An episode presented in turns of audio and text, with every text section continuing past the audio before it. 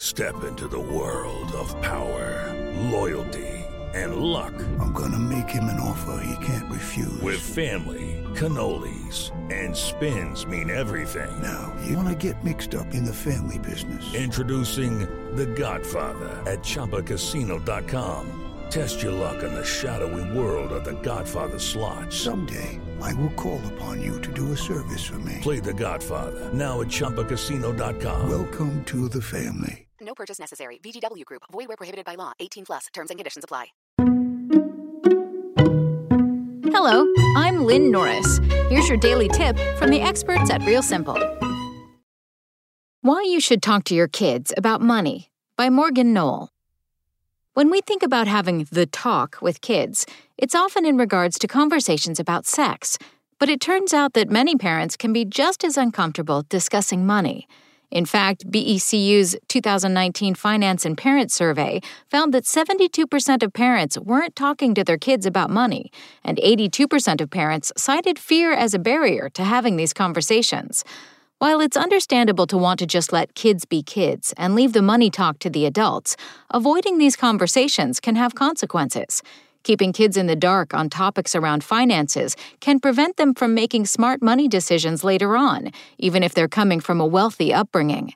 It is estimated that 70% of wealthy families will lose their wealth by the second generation, and 90% will lose it by the third, according to the Williams Group Wealth Consultancy.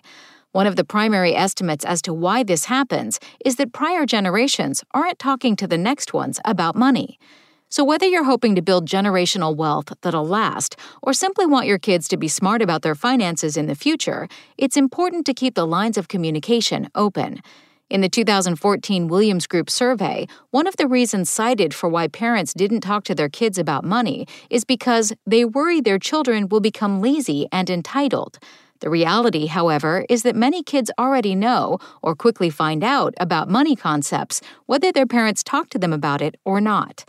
According to research by David Whitebread and Sue Bingham of University of Cambridge, many of the habits around money that are developed in childhood, like the concepts of planning ahead, budgeting, delayed gratification, and returning borrowed items, are set in kids by age 7. This doesn't mean that it's too late to talk to your kids about money if they've surpassed this age, but instead that it's all the more reason to start sharing lessons and setting examples for them as early and often as possible. A 2014 study by North Carolina State University that studied how parents talk to young children about money supports this idea, showing that children are paying attention even when we think they aren't. In a release about the study, lead author Lynsey Romo said the takeaway here is that even young kids are aware of financial issues, regardless of whether parents talk with them about money.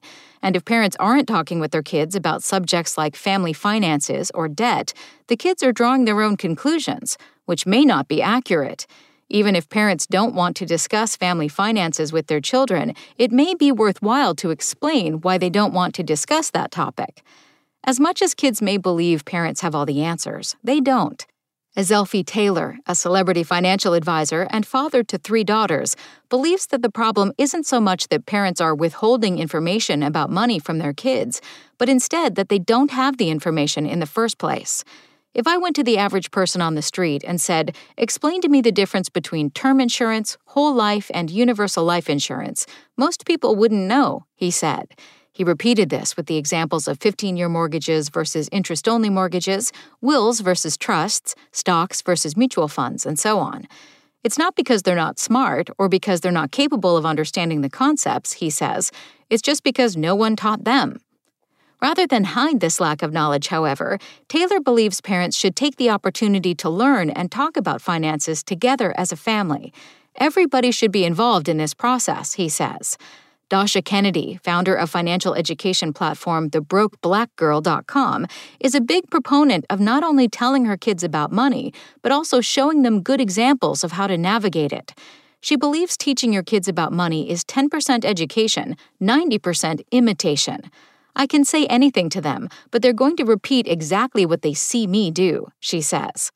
Talking to kids early and often about money can help give them the tools they need to have a more financially healthy future. Thanks for listening. Check back tomorrow or go to realsimple.com for the latest. Spoken Layer